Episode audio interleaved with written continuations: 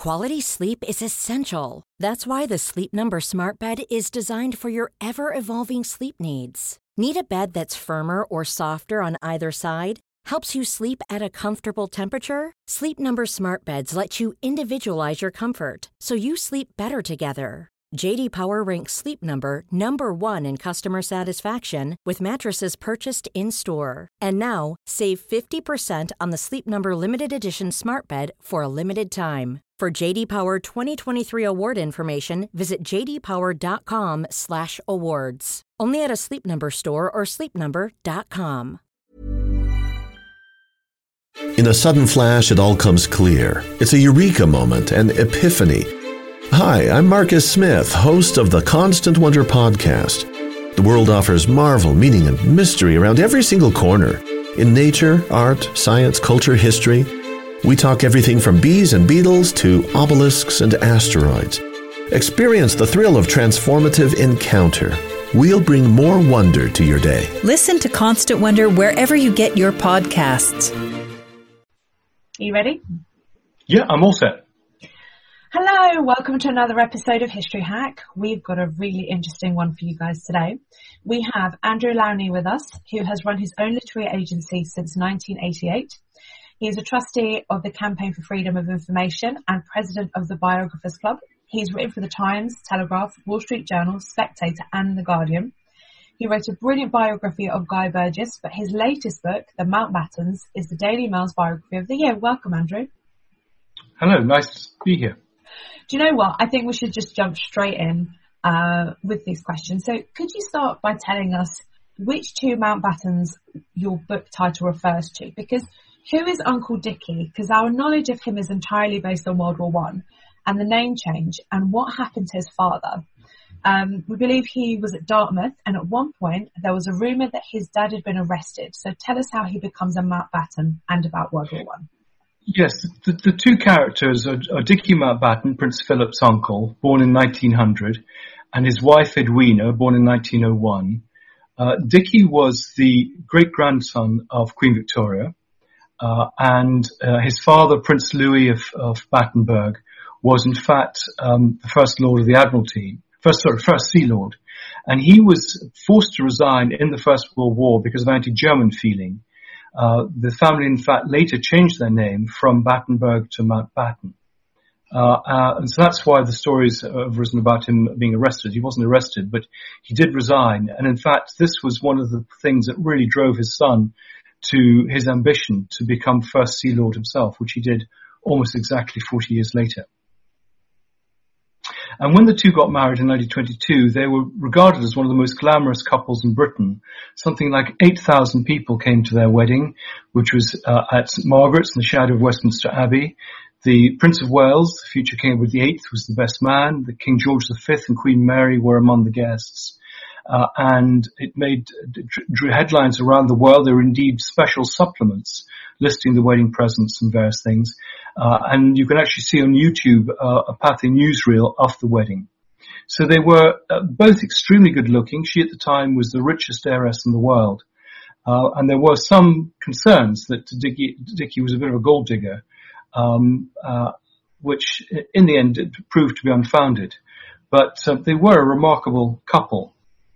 And of course, quite soon after the marriage, the, certainly she began to have affairs. According to her daughter, she had 18 lovers in the course of the marriage. I, have only found 16 so far. Um, but uh, oh, wow. she was certainly a woman ahead of her time, shall we say. Can you tell us a little bit more about how, how World War One comes into this?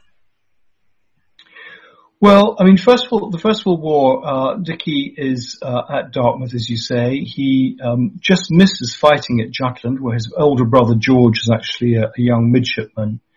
Uh, and the First World War, I suppose, is important because uh, the, the, the, royal family, which is German, has to change its name to the House of Windsor.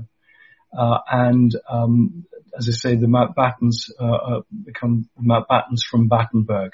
So it's quite a traumatic point. And I think one of the interesting things I found in the course of research in the book is that uh, Dickie's sort of background, his antecedents, were very important to him. He felt, um, uh, I think, very vulnerable because he wasn't actually a Prince of Hesse. His grandfather had had a morganatic mar- marriage. Um, but he was certainly brought up amongst the crown heads of Europe. His uncle was the Tsar Nicholas II. He himself had childhoods with the Russian royal family and was very fond of particularly Princess Marie. Uh, and um, so he was a much more cosmopolitan figure than many of the sort of, certainly all the naval officers of his generation. But he was clearly going to the top. Uh, after the First War, he went to Cambridge for a couple of terms. There he became very friendly with King, the future King George VI and Prince Henry, and through them with uh, Prince Edward.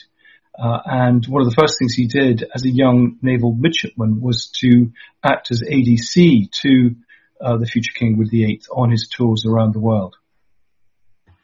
And that relationship that, that Dicky had really with the royal family, which went right back to Queen Victoria, he was her last godchild, continued right through to, to Prince Charles. He was not only a, a very close friend, he called him his greatest friend, of King Edward VIII, but very close to King George VI and then to the Queen, uh, and Prince Charles always called him his honorary grandfather.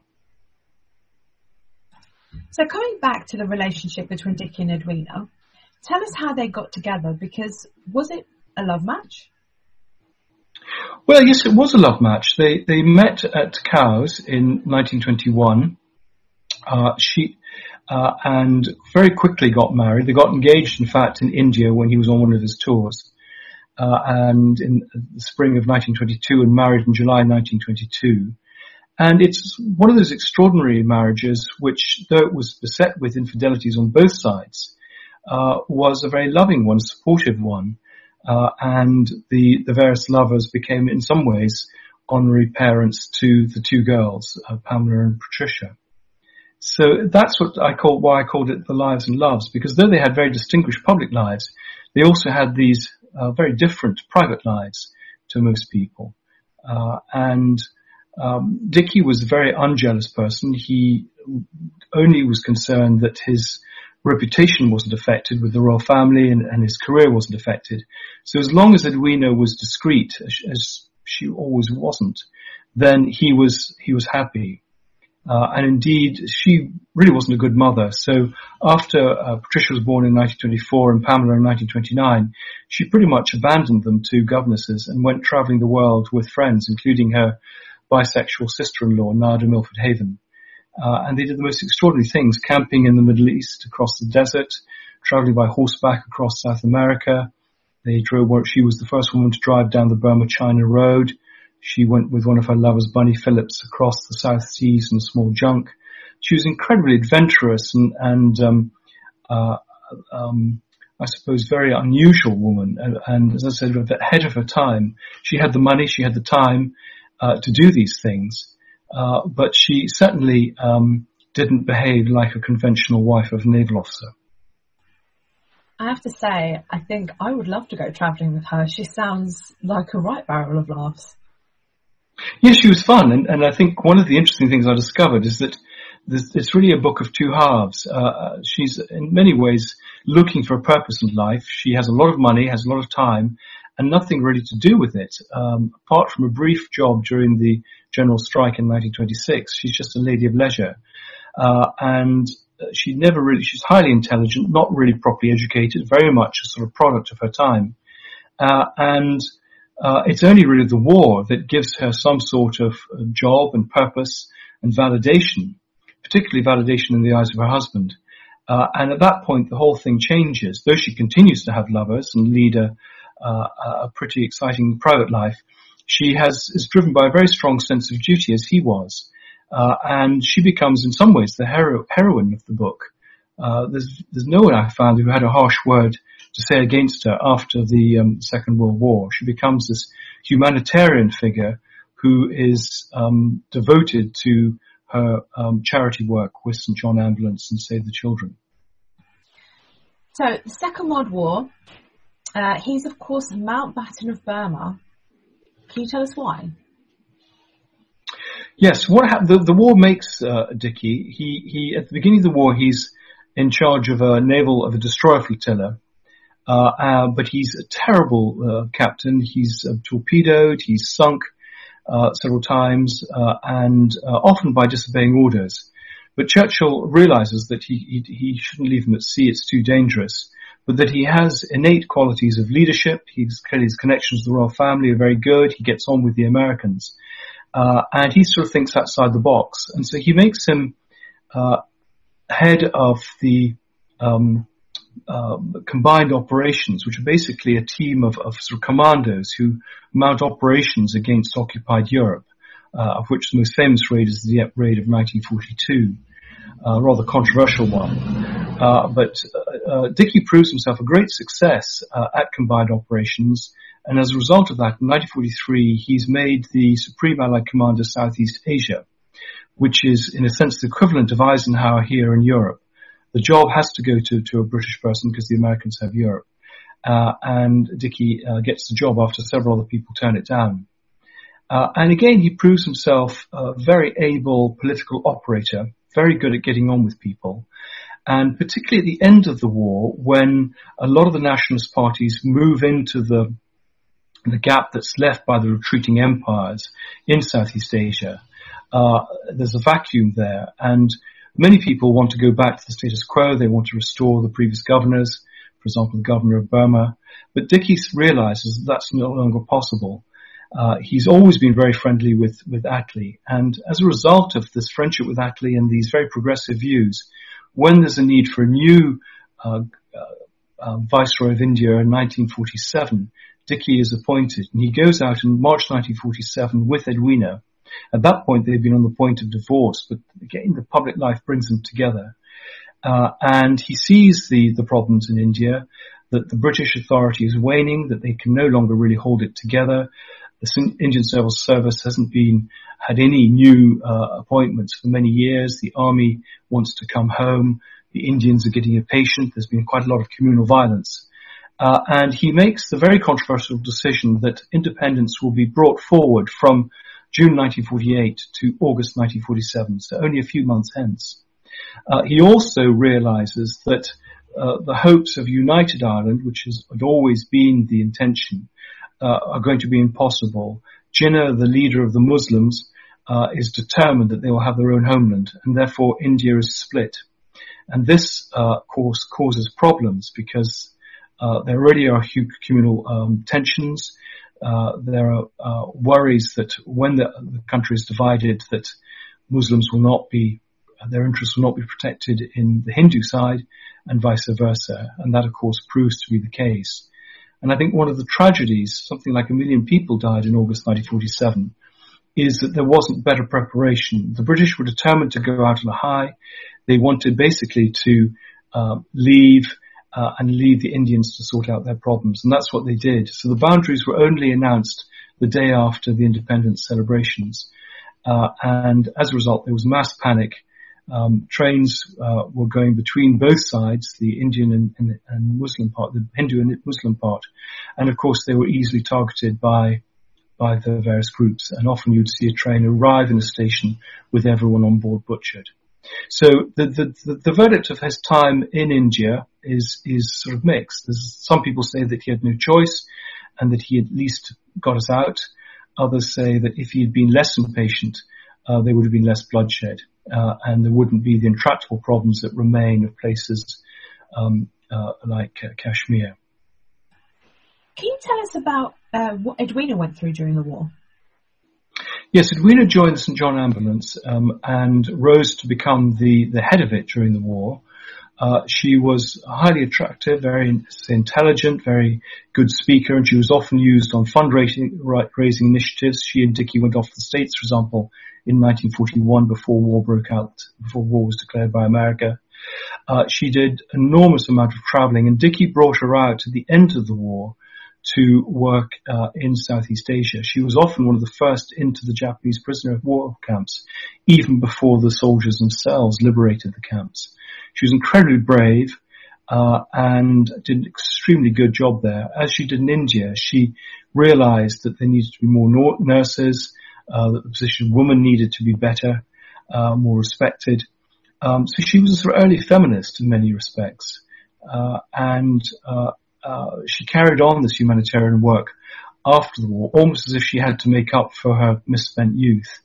Uh, and this, I think, drove her to an early death. It was on one of these tours in the spring of 1960 that she suddenly complained of feeling ill one evening. Uh, the next morning, her secretary went in, she was in Borneo, went in to wake her up and found that she died in the course of the night. And around her were spread the love letters of Nehru. Nehru was the Hindu leader with whom she had fallen in love while they were in India. Uh, and that relationship really from 1947 continued until her death in 1960. Uh, it was a very intense relationship. I quote some of their love letters. Uh, and when she died, uh, she wanted to be buried at sea. Dickey allowed Nehru to send a, a frigate to, to, also throw a wreath into the water um, with his wreath. Uh, Dickey was extremely, as I say, generous to to her lovers. He treated them as equals. They were bound together by their devotion to her, um, and he never made a fuss. Um, she had a whole series of quite famous lovers. After the war, they included Sir Malcolm Sargent, the the, the composer and conductor, uh, and during the war, a man called um, who was the head of CBS uh, called um, Bill Paley. Uh, so uh, something like 8,000 people, I've seen the letters, uh, wrote to um, Dickey uh, on her death. She was a very, very popular figure. She actually sounds, she sounds remarkable. I mean, there must have been something about her, not just her beauty, but something within her that attracted these men in such a passionate way. Yeah, she was a very charismatic woman. She was very kind, uh, very driven, um, very, very beautiful um, uh, as I say, very, um, a bit like Dickey, thought outside the box. I mean, I, I really found no one who, as had, had, had um, a harsh word to say about her. And, you know, she was a remarkable woman. And as you say, these men fell in love with her. Um, uh, and and in a way that Dickey didn't didn't mind. He had his own lovers. He had a long-term lover called Yola Letellier, uh, who was a French woman uh, married to a much older, richer uh, newspaper proprietor. In fact, she's supposedly the inspiration for Colette's Gigi. And then during the war, he had this very intense affair with a woman called Janie Lindsay, who had been engaged to both John F. Kennedy and, and David Niven. So she was a pretty alpha woman herself. Uh, and then later, after the war, um, there were other uh, mistresses, particularly after Edwina died, many of whom remain alive today. So I have to be careful what I, I say. But he was a man, I mean, they were both uh, people who really enjoyed life and had a zest for it. And it's incredible to see how hard they worked, um, often staying late into the night, uh, preparing speeches and doing their paperwork, uh, uh, writing thank you letters. Um, they, they, they, the, the people that interest me because though they had their flaws, they were brilliant in their, their own way. So Dickey would have nothing to do with the Japanese, would he? Is it right that no Japanese dignitaries were invited to his funeral? Yes, I think he was a, a, a man who uh, was very good at mixing with, with all ranks and with all races. But because of what he'd seen, uh, the atrocities during the war based out in the Far East, uh, he refused to have anything to do with the Japanese. Uh, he he did turn up when Hirohito came on a state visit, but only because the Queen gave him a three-line whip. But absolutely, he was. Um, uh, it was one of the sort of three-line whips he had that he he just would have nothing to do with the Japanese. Does he have the ego to match his career trajectory? I mean, what was he like as a person? Well, he, they were both very complex and contradictory people. Um, she not so much later on, but they could be very imperious, very difficult, very selfish. Uh, he um, uh, could be incredibly rude to people and um, ignore people. A lot of members of staff didn't like him. Uh, senior army officers who worked with him later as first Sea Lord and as chief of defense staff uh, really didn't have a good word to say about him. He was very duplicitous. Um, and he was, uh, yeah, he could be extremely difficult. He was very, he drove himself and he expected others to do the same, but he also inspired enormous loyalty from people. Uh, and he was extremely good. He was almost like a child. He was extremely good with young people, uh, and uh, particularly good as a as a grandfather. But um, yeah, but you know, this is again one of the challenges. You you you, you present this sort of mosaic of impressions from different people one's talked to, and they all have had a different experience of him. he was incredibly vain, but like a lot of vain people, very insecure. And I think that was partly because he felt he was an outsider. He was a German. He had not gone through the conventional public school education, though of course he'd been at Dartmouth uh, and at a prep school. Um, he he never he didn't believe in in sort of being the, the, the, gentleman amateur. He was the professional. You know, he he played to win. So, for example, when he played pet polo, he trained very hard. He studied the game. He made sure that people uh, practiced, uh, and uh, he was just determined to win at all costs. Uh, and that was true of his career as well. And that's not really something that the British like. They like the sense of the, the slightly hopeless amateur. So he was not always a very popular figure uh, with with people, uh, uh, but that's you know again part of the interest of writing about him. Was he gay, and why did the FBI maintain a file on him? Well, one of the discoveries I found uh, researching the book um, was that the FBI kept a file on him from 1944. Now, there'd always been rumours that he was bisexual, uh, uh, but no one had ever really got any evidence. But I began to look at this, and the FBI file, one of the files, said that this man is a is a pervert with a particular interest in young boys, uh, and there seemed to be quite a lot of FBI files on him that went right through to the 1950s. Uh, and there were very many uh, reputable witnesses. You can't always believe everything you read in FBI files because they just record what people have said but the wife of the Secretary of State for India, a senior intelligence officer, a society hostess, all said the same thing. Uh, and then I began to uh, talk to people who'd worked with him. Uh, indeed, one of the breakthroughs was a friend of mine from Cambridge whose father had been his ADC, uh, who, s- who said that his father had been shocked to see the rent boys sent up to his quarters when he was based at NATO.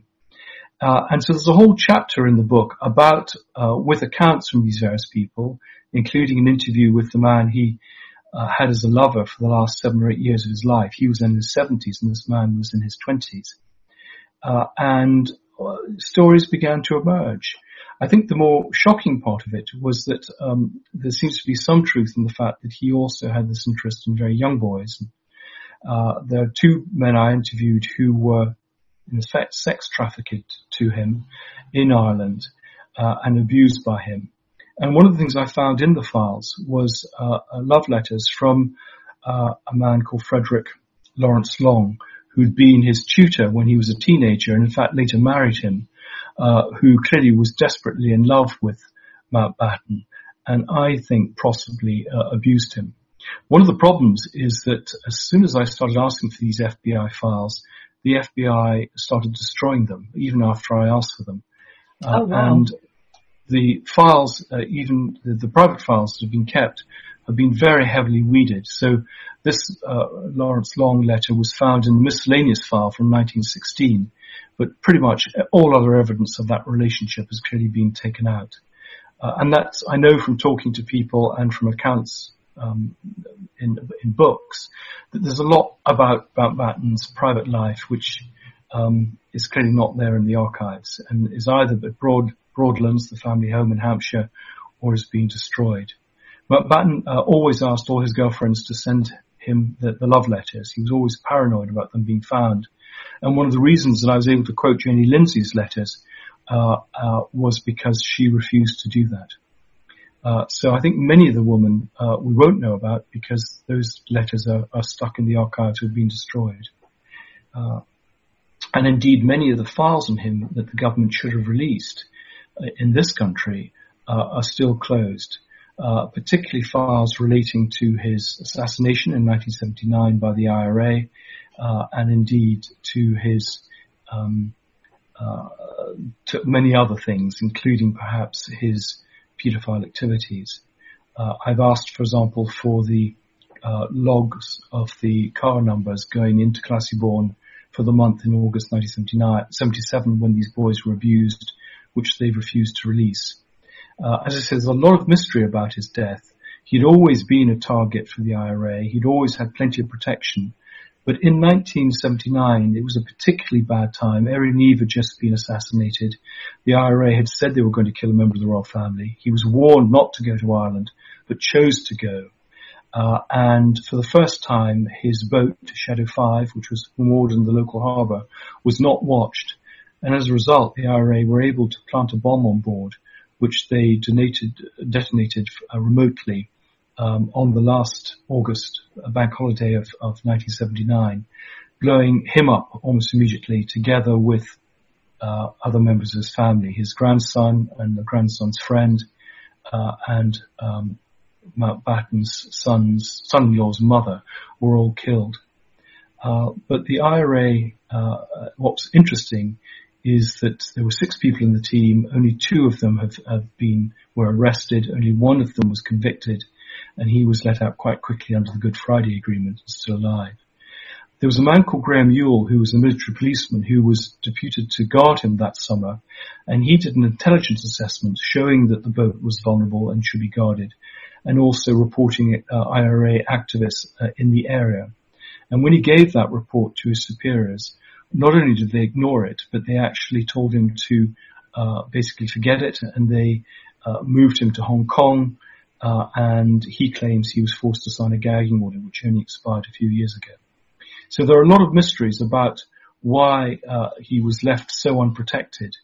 Mountbatten, of course, never really liked too much protection. It, it affected his, his, freedom of movement, uh, but also, of course, it, it curtailed his activities in Ireland, uh, with his, his pedophile activities.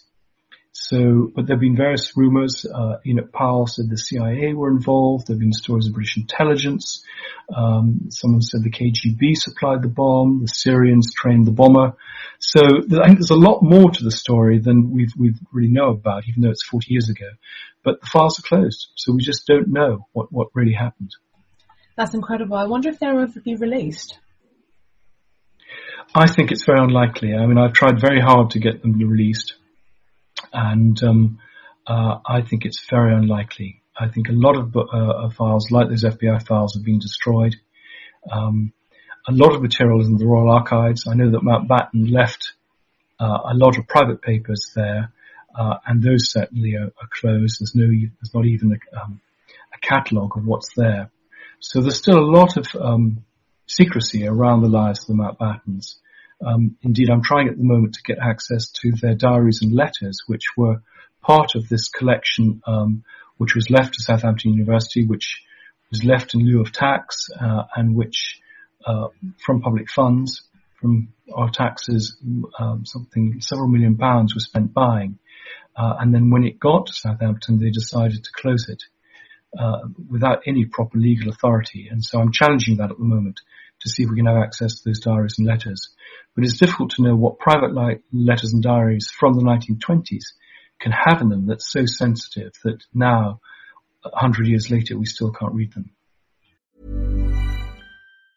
Quality sleep is essential. That's why the Sleep Number Smart Bed is designed for your ever evolving sleep needs. Need a bed that's firmer or softer on either side? Helps you sleep at a comfortable temperature? Sleep Number smart beds let you individualize your comfort so you sleep better together. JD Power ranks Sleep Number number 1 in customer satisfaction with mattresses purchased in-store. And now, save 50% on the Sleep Number limited edition smart bed for a limited time. For JD Power 2023 award information, visit jdpower.com/awards. Only at a Sleep Number store or sleepnumber.com. Hi, I'm Daniel, founder of Pretty Litter. Did you know cats tend to hide symptoms of sickness and pain? I learned this the hard way after losing my cat Gingy. So I created Pretty Litter, a health monitoring litter that helps detect early signs of illness by changing colors, saving you money and potentially your cat's life. Pretty Litter is veterinarian developed, and it's the easiest way to keep tabs on your fur baby's health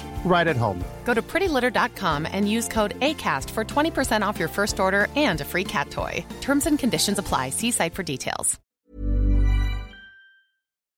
So, despite all of these rumours um, and obviously Edwina's infidelity and also Dickie's infidelity, um, how powerful were they as a couple post war? Well, I think they were very important. I mean, he was the last Viceroy of India, uh, first Governor General of India after that. He was probably among the royal family the only person to have had a, a really distinguished public career separate from his royal duties, uh, ending up as Chief of Defence Staff, which is as high as you can go in the armed services. Uh, they were uh, mixing with high society. I mean, they uh, on their honeymoon they they mixed with Douglas Fairbanks Jr. and Charlie Chaplin. Their friends later on included people like Grace Kelly. They loved showbiz people, um, but you know he had the ear of various politicians. He was often brought in to chair committees. Uh, there's even a big story which I discovered in 1968 where he thought he might actually become the figurehead behind a coup against the, the, the against Harold Wilson, which has been covered up. I mean, he saw himself as a, as a big player. Uh, she less so, and of course he didn't have her restraining influence after 1960, and I think one does get a sense of him being slightly out of control after that. Um, but um, you know, they remain major figures. And, and at his funeral, uh, many millions around the world watched it. There were crowds of 50,000 uh, uh, lining the route. Uh, it made headlines around the world. I certainly remember as a young boy uh, the news. It's rather sort of similar to when Diana died or Kennedy died. Uh, it was that big a story. Um, and if you think his influence on the royal family stretched really from the time of Queen Victoria to the present day, uh, it's been said by one royal writer that uh, he was probably the most important influence on Prince Charles. Uh, they remained very close throughout um, uh, his life. Uh, Charles gave the funeral orations at his funeral memorial service.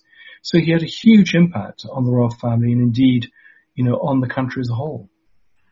Sticking with that topic, um, how instrumental was he in the marriage of Princess Elizabeth to his nephew Philip? Well, one of the things about Dickie was he was a great fixer. I mean, he loved to help people, but he could be very interfering. And it's become clear from the, the archives that I've seen, the letters um, in the Royal Archives, that he and George VI basically plotted the courtship of the Queen and Prince Philip. It was Dickie who was determined to, to create this dynasty. Uh, he later tried to get his uh, granddaughter Amanda to marry Prince Charles. But he, uh, when the Queen came round Dartmouth in July 1939, it was he who got Prince Philip to show her round. Um, this correspondence between the King and Mountbatten showing them pushing that relationship along. I mean, clearly there was an attraction, particularly on the side of the Queen. Um, bringing them together, they made sure that Philip, who was basically a, um, a sort of Greek, Danish, German prince, uh, had his naturalization done, that he joined the navy, that he was prepared to, to be acceptable to the British public. His sisters were married to Nazi um, uh, officers, uh, and so there was a, a real sort of preparation. Um, they could see there was an attraction there, and they pushed along. And often Philip fought against that and the interference, uh, and that was to be true throughout his life. But Dickie would, for example, let Philip bring his girlfriends during the war down to, to Broadlands and stay there. He did the same with Charles later. You can see their names in the visitor's book uh, and he he did a lot to to, to push to to to matchmake people because he wanted people to be happy. He he he believed in that, those sort of family connections. Remember, he'd come from that generation where people just did marry within within their their circle, within their family. Um, and so I think he's a very important influence. And of course, he was determined that when the Queen married Prince Philip, Prince Philip took uh, the Mountbatten name uh, in 1947 he was naturalized, and that that Mountbatten name would carry on. It would be the House of Mountbatten. And when that happened in 1952, when George VI died, uh, everyone was appalled because, of course, it was only a few years since the First World War, and they created the House of Windsor. And Churchill and various people made a huge stink about it, and the Queen was forced to issue a proclamation saying that no, now that she was Queen, she was the house, still the House of Windsor. But eventually, uh, a compromise was was found, and so they're now known as the House of Mountbatten Windsor. Uh, so, for example, uh, Meghan and Harry's son Archie is a Mountbatten Windsor. So, coming back to Edwina, she dies quite young, doesn't she? Yes, she's only in her fifties when she dies. She she died uh, on this tour in Borneo, uh, probably from hard work. She'd really been pushing herself. She was doing these tours around the world all the time, always on the go. Uh, she'd had some medical problems. Uh, and I think she just, it was exhaustion. Her heart couldn't cope. I mean, she literally just conked out. I mean, there have been various rumors that she took drugs. uh, that she had various sexually transmitted diseases, that her immune system was weak, um, and there may be something there. Who, who knows? Uh, again, that's material that has been closed, so we just don't know. We we, we don't know what the autopsy said when she died, um, so we can only speculate. Um, but uh, he was absolutely shattered by it. I mean, though they'd had their separate lives, they'd by that stage become very much not just a public team, but had been brought together. There was their private life was much happier, um, and so it was a tragedy for him when that happened. Um, but who knows? I, when I go out and give talks, often people pop up in the audience with stories about her or for example, someone popped up the other day who was the daughter of uh, a doctor who's treated her for sex addiction in the 1920s. So there's clearly a lot of material that I didn't find that is really with people and their memories, uh, but hopefully will not be lost when they die, but may eventually emerge. So career-wise, what does Dickie do after India, and what are the Harold Wilson conspiracy theories? Well, when he comes back from, from India in 1948, he's determined to, to, to, to carry on and become First Sea Lord. He goes to Malta uh, as um, Commander-in-Chief Mediterranean um, and uh, eventually comes back as First Sea Lord. He's there during Suez. He's uh, very opposed to the Suez landings and threatens to resign. He eventually, as say, becomes Chief of the Defence Staff uh, and retires in 1965 after a career of over 50 years uh, in the armed services. Uh, but he remains active in lots of organizations. He's governor of the Isle of Wight. Uh, he is uh, involved with something like over 100 organizations with charitable and service. Uh, you often see him on the Trooping of the Colour, for example. So he remains extremely active. He gets his papers in order. He supports various biographies that paint him in an attractive light. He makes a, a very ambitious 12 part series about his life filming around the world for two years, Life and Times. Uh, and so he, he's very um, active. Um, the, the, as I say, the situation in 1968 with Harold Wilson is there was huge concern, particularly among the intelligence services, but also the army and the city, that um, the country was going to the dogs, that Wilson really wasn't in control, that he was actually a Soviet agent. He certainly had Soviet agents around him uh, and they tried to pull together a, a coup against him, which was a, a, mixture of politicians, people from the army, people from uh, the um, from industry and the civil service. Uh, and Mountbatten was approached to to basically be the figurehead. Now, the public version is that he refused, said this is rank treachery. But I saw in various correspondence that he was persuaded, he had this huge ego, to go quite a long way down the line until he realized, you know, this was, this was treachery and the Queen basically said, you mustn't do this. Um, but uh, he put forward various people for this cabinet, including a great friend of his who was the head of the Hammer horror films, a man called Jimmy Carreras. But various people like Douglas Home and, and uh, Roy Jenkins were put forward as this government of all the talents. So it's an extraordinary episode which really hasn't been written about. Again, because the participants have destroyed their papers. And it was only by uh, um, triangulating the, the, the, correspondence between the various people uh, that I was able to see where the gaps were. But I mean, there are huge gaps in 1968 where they've clearly destroyed their papers or, or certainly not made them available to any public archive. I really need to say I'm finding Edwina far more appealing than um, than Dickie. Yes, I think that's right, and I, you know she should have a, a, film made of her, just her own life. Um, uh, you know, he could be uh, uh very dif- difficult and, um, say, very vain. Um, you know, she had her faults, but I think that you know she was this free spirit, and you know, in her youth that wasn't really allowed. Um, but later on, she um, you know, was able to, to, to, to, sort of spread her wings a bit. She had a, uh, they both actually had a penchant for uh, people of color. Um, she had a long affair with uh, a singer called uh, Hutch, Leslie Hutchinson, uh, and also a brief affair with the actor Paul Robeson. And of course, Nehru was was an Indian, uh, and Dickie was the same. He was attracted to um, particularly um, uh, people from Southeast Asia, perhaps as a result of his experience there. So one of the boys he abused um, came from Sri Lanka. So they were sort of, they broke the mold in many ways. Um, and they didn't really care what people thought. The extraordinary thing is that Mountbatten was quite open about his bisexuality. He, he talked about it in the obituary programs, so that those bits were cut. Um, mm-hmm. and, um, it was, it was a sort of open secret in their circles, but th- those secrets were kept really until, until I wrote this book. So you mentioned to us previously that he was a mentor to Prince Charles. Could you tell us a little bit more about that? Yes, there was a very close relationship with Prince Charles going back to the post-war period when Charles used to go out and see Mountbatten in Malta. In fact, there are lots of pictures of uh, Dickie and Edwina Mountbatten with both Prince Charles and Princess Anne. Uh, the relationship, uh, in some ways, went on to the next stage when Charles was serving in the Navy and was based down at Portsmouth, and Mountbatten gave him the use of a room at Broadlands uh, where he could bring girlfriends. They spent a lot of time together chatting. Mountbatten saw his role as sort of mentor to the prince, treat, uh, teaching him about kingship, giving him the attention that his father Philip really didn't give him. And Charles always called him his honorary grandfather, and indeed Charles was the one who gave the address at both the memorial and the funeral. The relationship uh, also uh, didn't only just cover kingship, but also Charles's private life.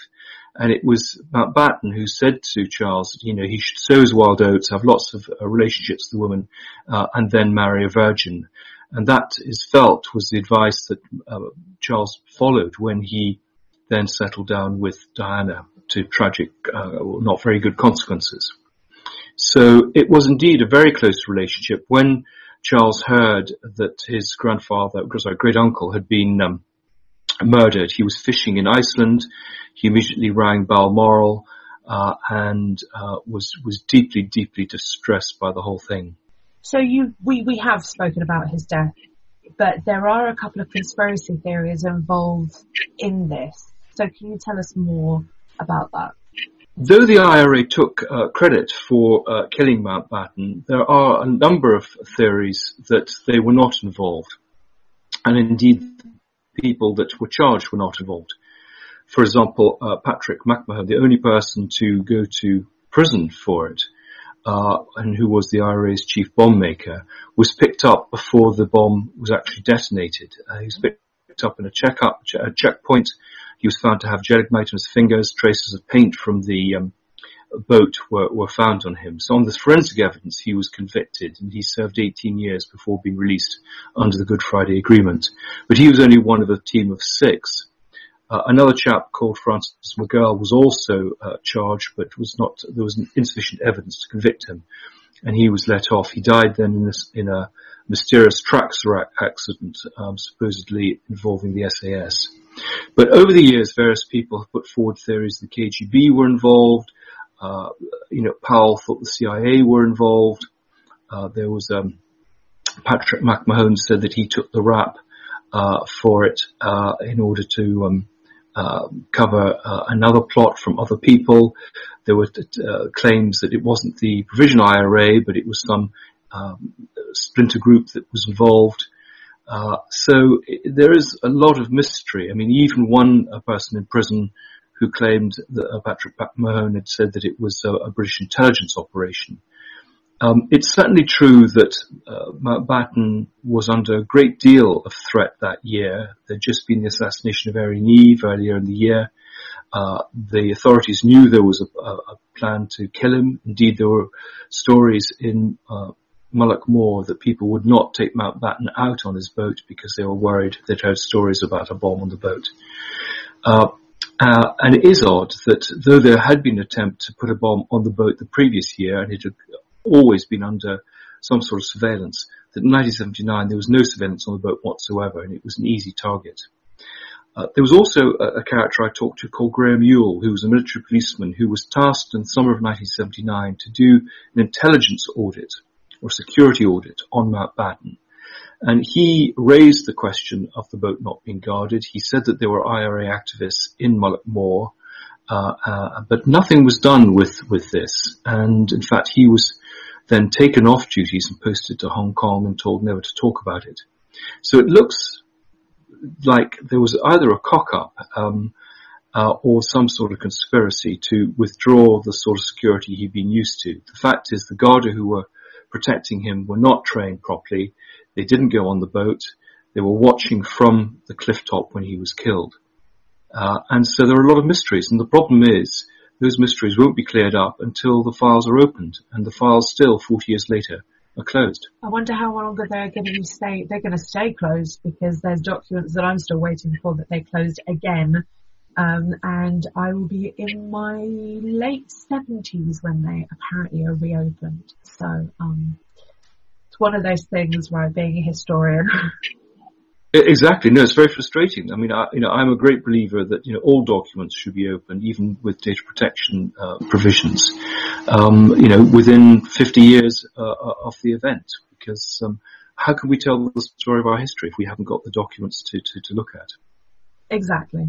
That was absolutely brilliant. Um, I am actually going out and buying your book right now because I want to read more about Edwina. I've you've made me fall in love with her very much so. Okay. Um, and oh, I need I need to know more about her, basically. Well, she is a great person. I'd love to do more about you know do more on her.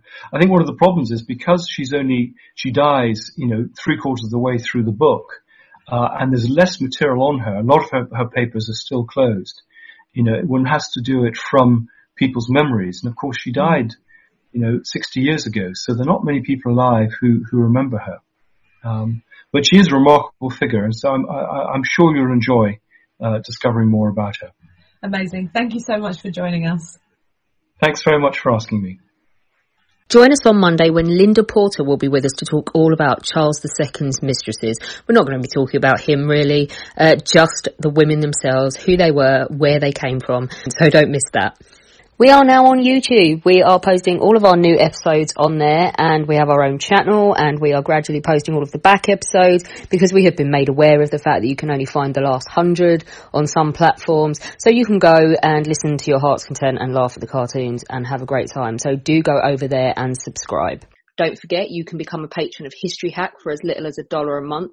Just go to www.historyhack.podbean.com. It will help us keep going in the aftermath of the coronavirus and we would really appreciate it as we would love to do so. Mom deserves the best and there's no better place to shop for Mother's Day than Whole Foods Market. They're your destination for unbeatable savings from premium gifts to show-stopping flowers and irresistible desserts. Start by saving 33% with Prime on all body care and candles. Then get a 15-stem bunch of tulips for just $9.99 each with Prime. Round out Mom's menu with festive rosé, irresistible berry chantilly cake, and more special treats. Come celebrate Mother's Day at Whole Foods Market.